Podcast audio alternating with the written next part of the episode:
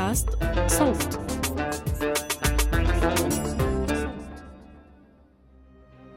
من لما بدأت ترحالي قبل عشر سنين وأنا في عندي تعطش للتجارب الخطرة. نطيت من طيارة قفزت من جبل وغصت في أعماق مظلمة. وكنت أحس بالحياة كلما أمشي مسار عالي فيه خطورة ويحتاج قدرة جسدية عالية.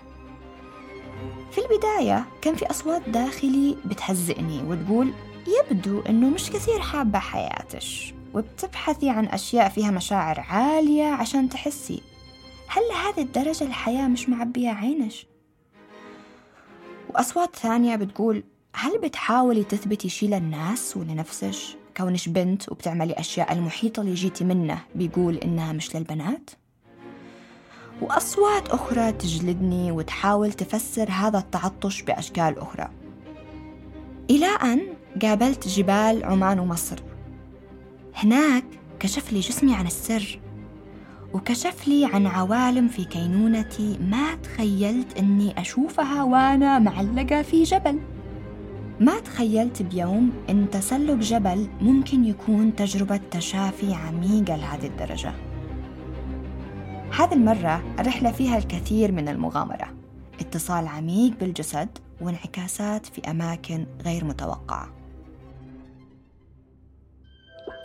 مرحبا فيكم في بودكاست بر بحر. معاكم سمية جمال بلقيس وأنا صانعة محتوى مهتمة بالترحال والأنثروبولوجيا.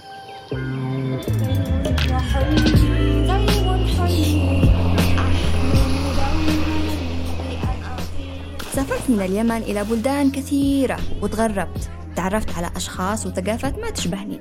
عشت معاهم تجارب عرفتني أكثر على نفسي.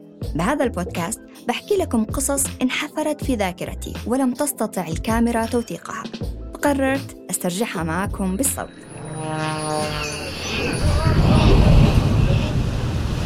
اعتبروها رحلة بين ذاكرتي وخيالكم.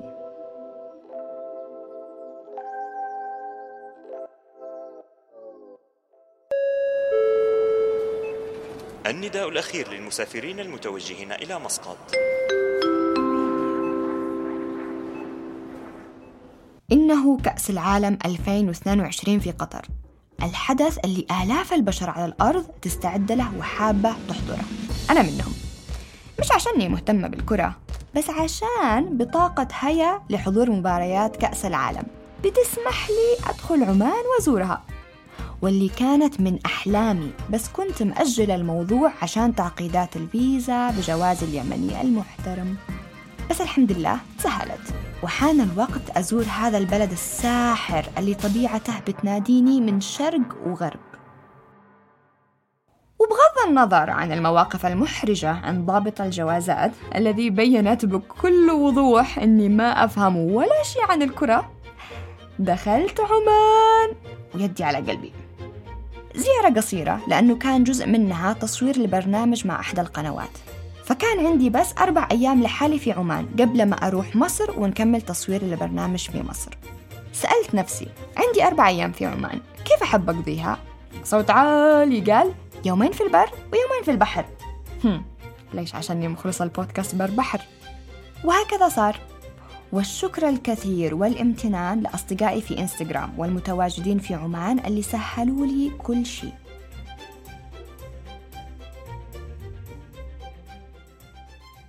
أيوب رجل البحار واللي رتب رحلة لجزر الديمانيات. من مسقط أخذنا القارب في بحر العرب. وفي تلك الأثناء وأنا على الموج أشوف مسقط تبتعد وتصغر بدأت أهضم شعور عمان في داخلي. كيف أنها تشبه اليمن بشكل كبير؟ طبيعة أرضها وجبالها والناس اللي فيها ولهجتهم عاداتهم وتقاليدهم ولبسهم. كأني في اليمن. بس في أمان وحرية أكثر. الشيء اللي أتمنى أعيشه في وطني يوما ما. ما حسيت نفسي غريبة أبدا على هذه الأرض. الأرض الأقرب لوطني. ويوما ما بركب قارب في اليمن واتوجه إلى سقطرى وأنا أشعر بالأمان والحرية. إن شاء الله.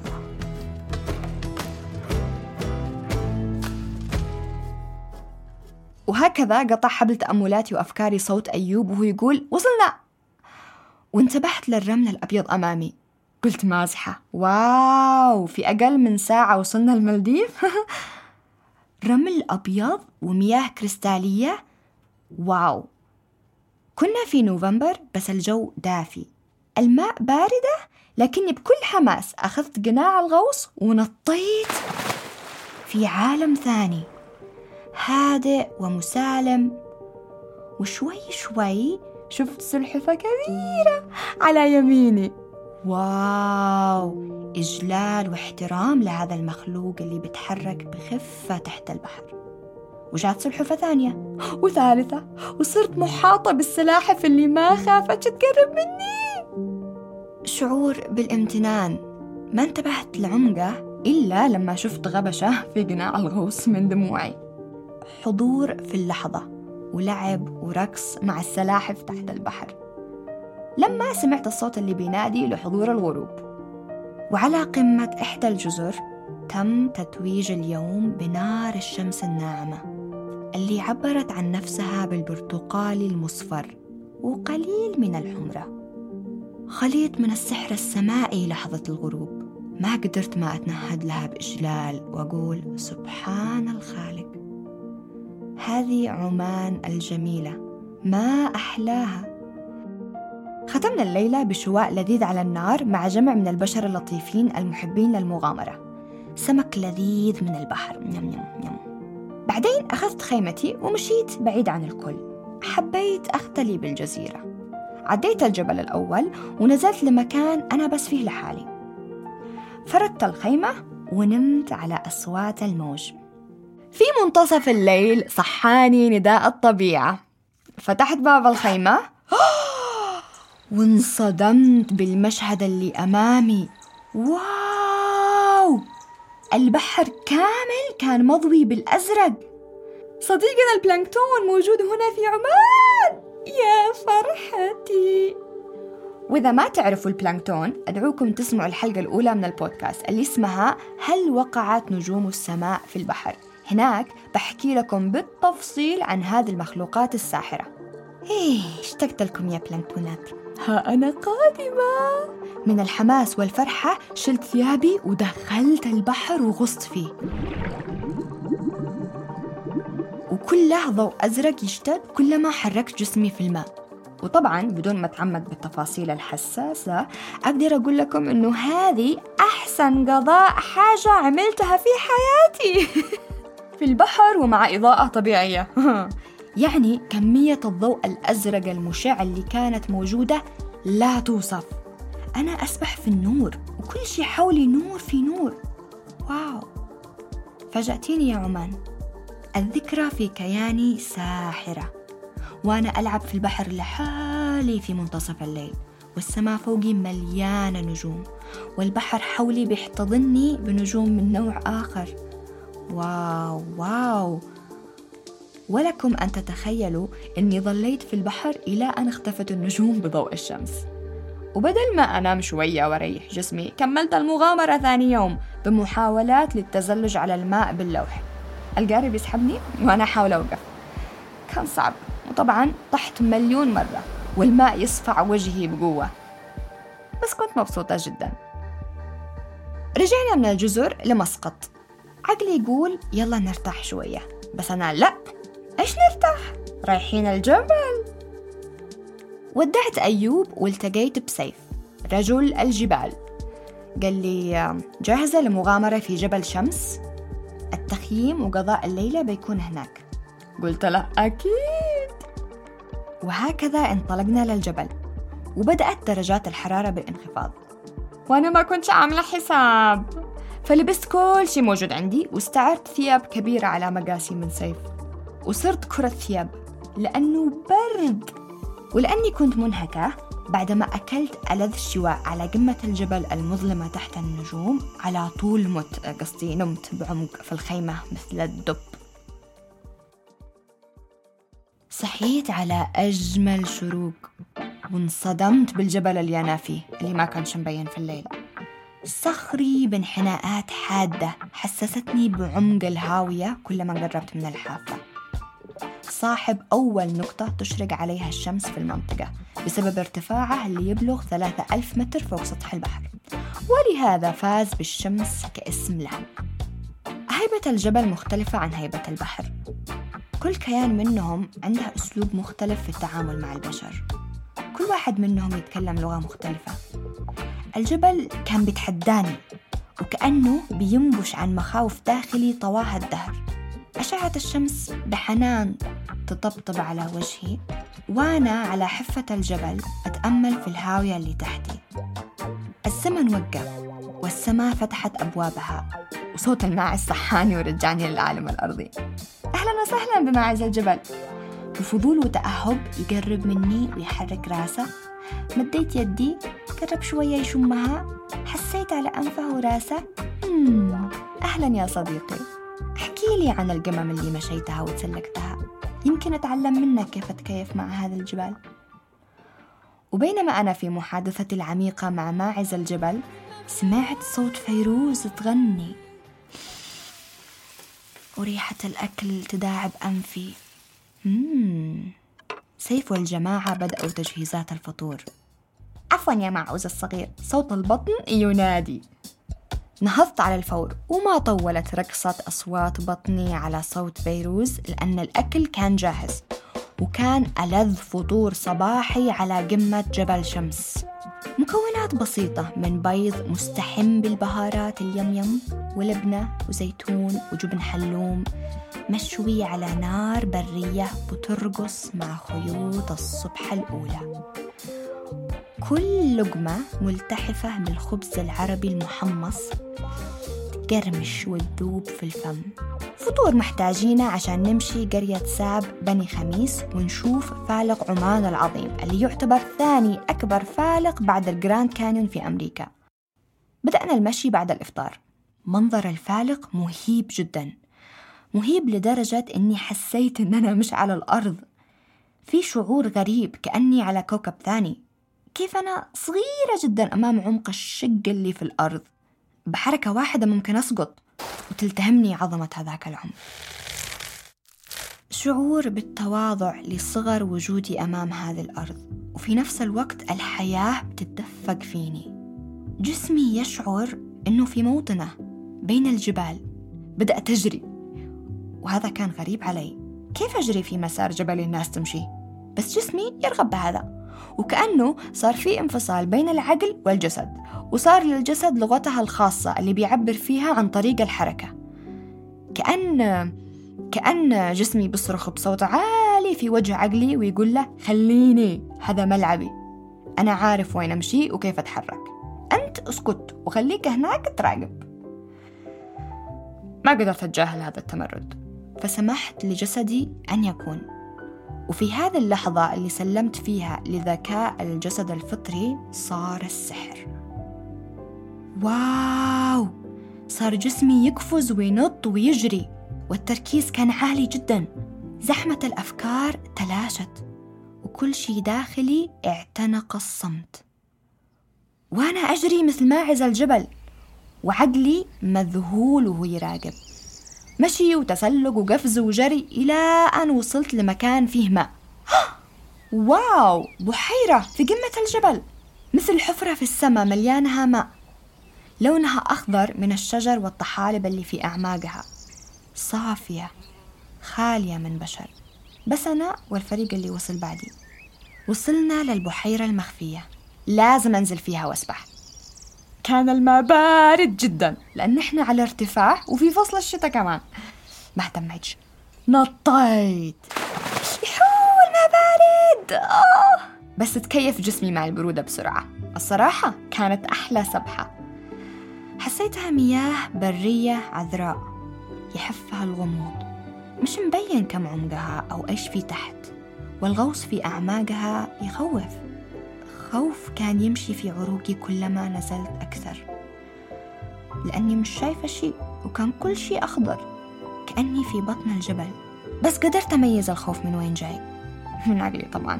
أما جسمي فكان بانسياب يغوص ويتحرك ولولا ضيق النفس لفكرته سمكة. عجيب.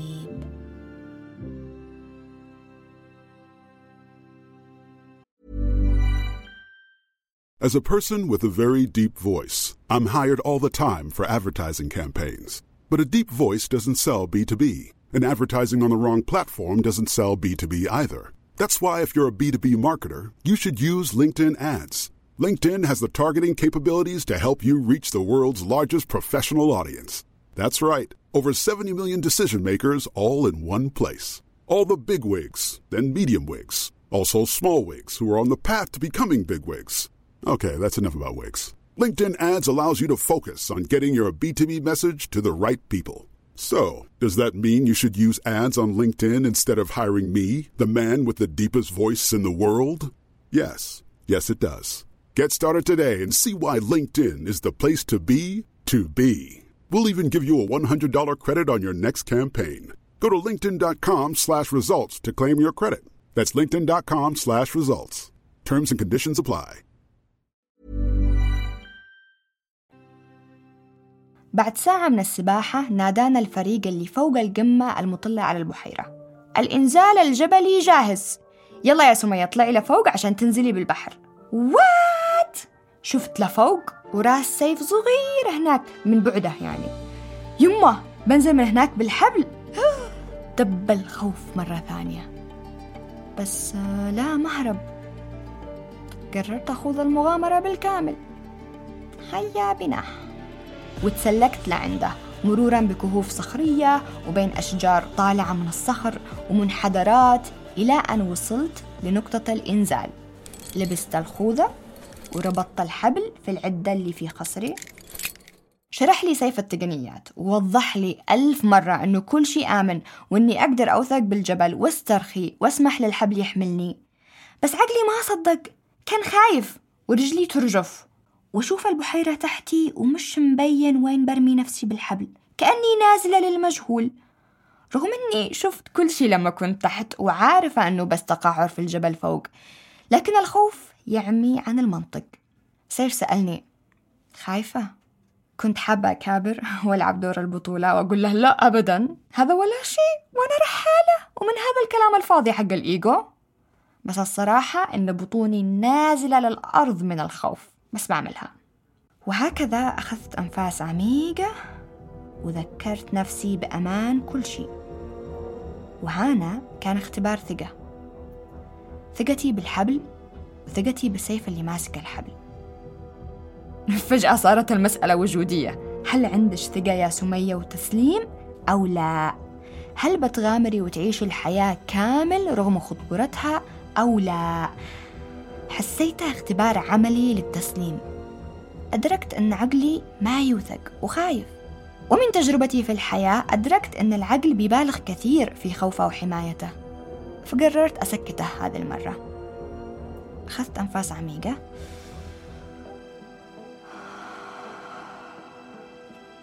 غمضت عيني وسألت جسمي.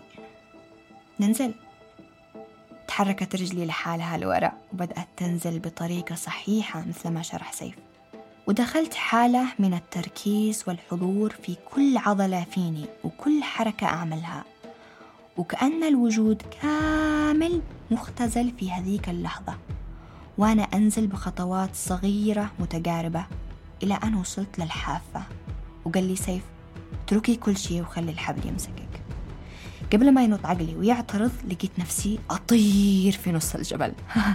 يا إلهي شعور الحرية والاتساع اللي غمرني هذيك اللحظة خلاني أصرخ بأعلى صوت بمرح بمتعة بطفولة ببراءة بحرية صرخت وتتابعت الضحكات بعد الصرخات. لتعبر عن لحظة نادرة ما عشتها من قبل. وهكذا أكون جربت شعور الرجل العنكبوت وهو معلق بين الأبنية والمرتفعات. حبيت!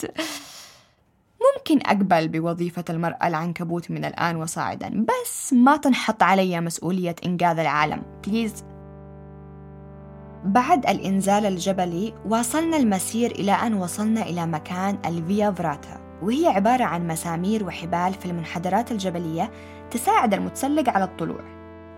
أول مرة أستخدمها. ومن بعيد لما رفعت رأسي وشفت ارتفاع الجدار والمنحدر عقلي قال مستحيل تتسلقي هذا الشيء. شوفي كم المسافة بعيدة للقمة. ويواصل كلامه بذكر كل الأعذار والأسباب اللي تمنعني ما أوصل. ما نمتي كويس. كل الأيام اللي قبل وانتي تضغطي على جسدك وخلاص ما عاد يتحمل. وقفيها أنا بس جسمي يقول إلا نقدر. هم. العفو منك عزيزي العقل. خلينا نتفق إنه هذا ملعب الجسد. أسكت. وبهذه الطريقة قدرت أتجاوز كل عقبات التسلق وقدرت على كل المراحل الصعبة ووصلت للقمة. وكان هذا الدرس الذي ما بنساه طول حياتي إني أوثق بجسمي وأسمع له وإنه جسدي له حق علي وله حكمته الخاصة. وبهذه التجربة العظيمة أكون ختمت رحلتي القصيرة لعمان. وبيني وبينها وعد إني أرجع مرة ثانية لأنه الكثير ينتظرني في هذيك الأرض. لكن دروس الجبل ما انتهت بانتهاء رحلة عمان. بعد عمان رحت مصر بالتحديد سينا ووجدت نفسي أمام صخرة كبيرة في أحد الجبال هناك مع فريق تسلق. أول مرة أجرب تسلق الصخور. ومن عجائب رحلتي لمصر اللي بحكيها في الحلقات الجاية هو الناس اللي أقابلهم. دائما كنت ألتقي الناس الصح في الوقت والمكان الصح بتزامن عجيب مع نيتي ورغباتي. ولما شفت الجبال والصخور هناك حسيت برغبة كبيرة للتسلق. وبعدها بساعات بحديث مع أهل البلد والأصدقاء اللي تعرفت عليهم هناك التقيت بالفريق المناسب لسمية وفلسفتها. ما توقعت إن الشركة اللي حجزت معاها رحلة التسلق قائمة على فكرة التشافي بالطبيعة والتسلق. واو. قائد الفريق بلال إنسان راقي وصاحب حضور قوي. لما كان يحكي لنا عن القواعد ويشرح لنا كيف نستخدم المعدات ونتسلق عمل حلقة مشاركة قبل البدء وذكر نيته وأسلوبه وكيف أنه بيشوف أنه تشافي عميق ممكن يحصل بالتسلق.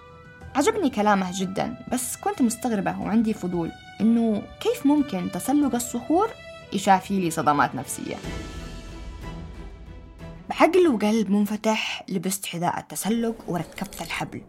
أخذت الطباشير اللي تمنع يدي من التعرق وعلقت من البداية.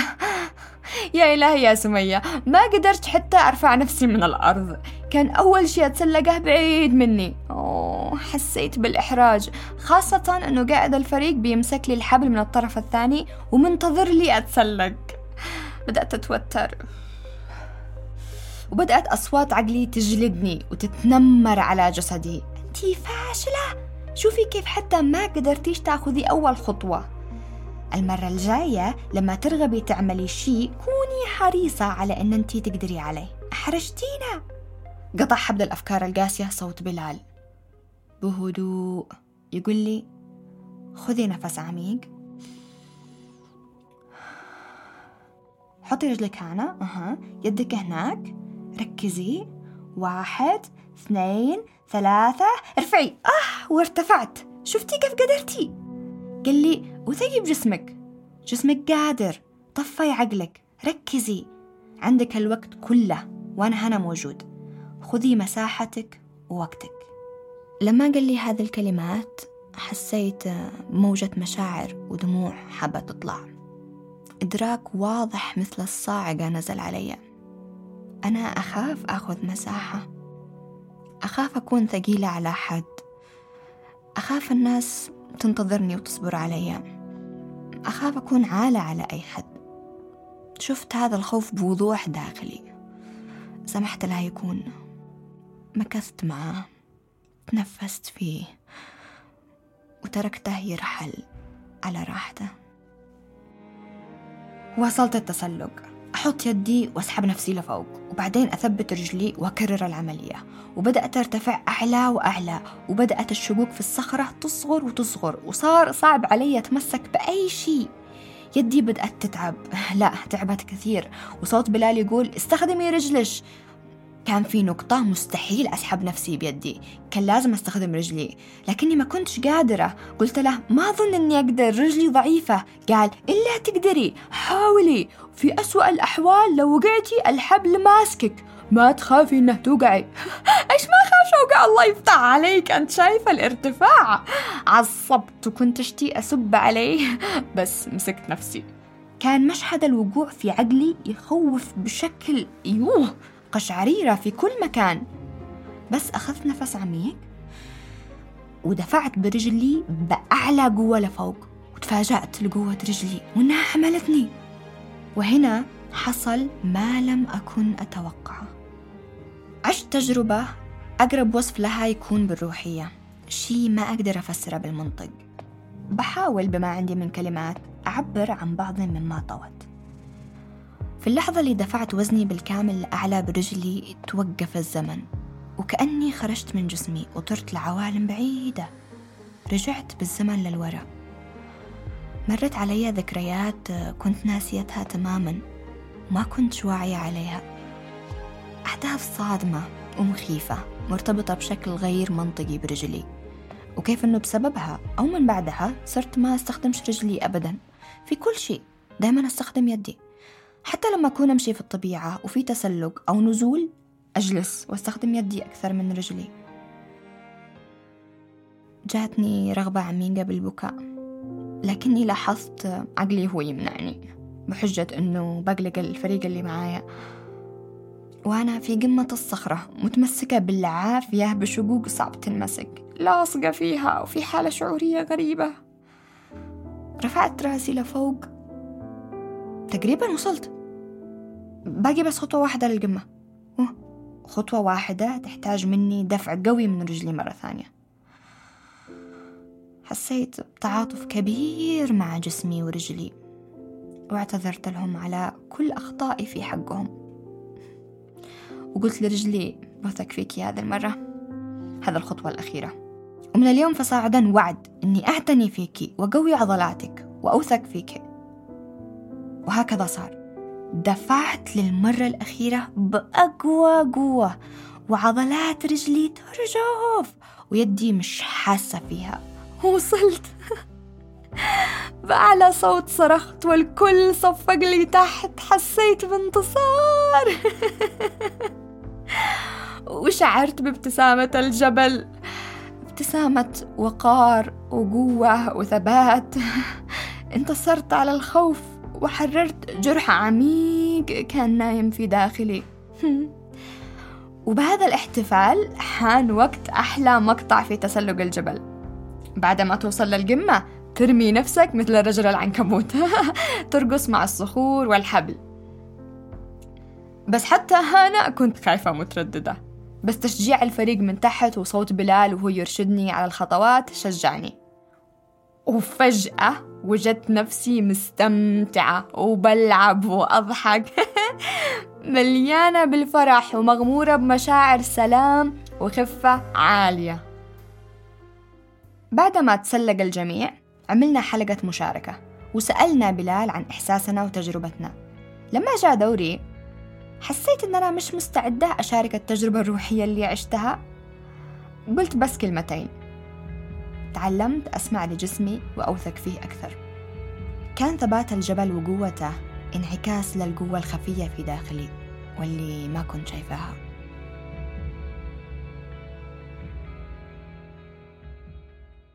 وهكذا انتهت الرحلة.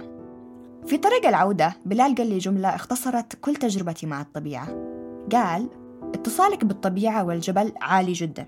حسيت فيه. نادرا ما قابل إنسان بهذا الاتصال العميق. كانت ثقتك بالجبل أعلى من ثقتك بجسدك. هذا اللي شفته. وأنا كملت جملته وقلت له الطبيعة أمي ورحمي الأكبر. والدرس اللي علمني إياه الجبل اليوم إن جسدي يعرف كيف يكون في الطبيعة. وكل ما علي فعله هو أتركه يكون وأوثق فيه. وبهذا أترككم في تساؤل عن علاقتنا بأجسادنا والطبيعة. كم نعرف عنها وعننا؟ سؤال يراودني. الحلقة اللي سمعتوها إعدادي وتقديمي أنا سمية جمال بلقيس ومن تحرير وإنتاج جنى قزاز والهندسة الصوتية لحسام علي. لو حابين ترافقوني في رحلة استرجاع مواقف من سفراتي اشتركوا في قناة بودكاست بر بحر عبر التطبيق اللي تسمعوني منه حاليا. بودكاست بر بحر من إنتاج صوت.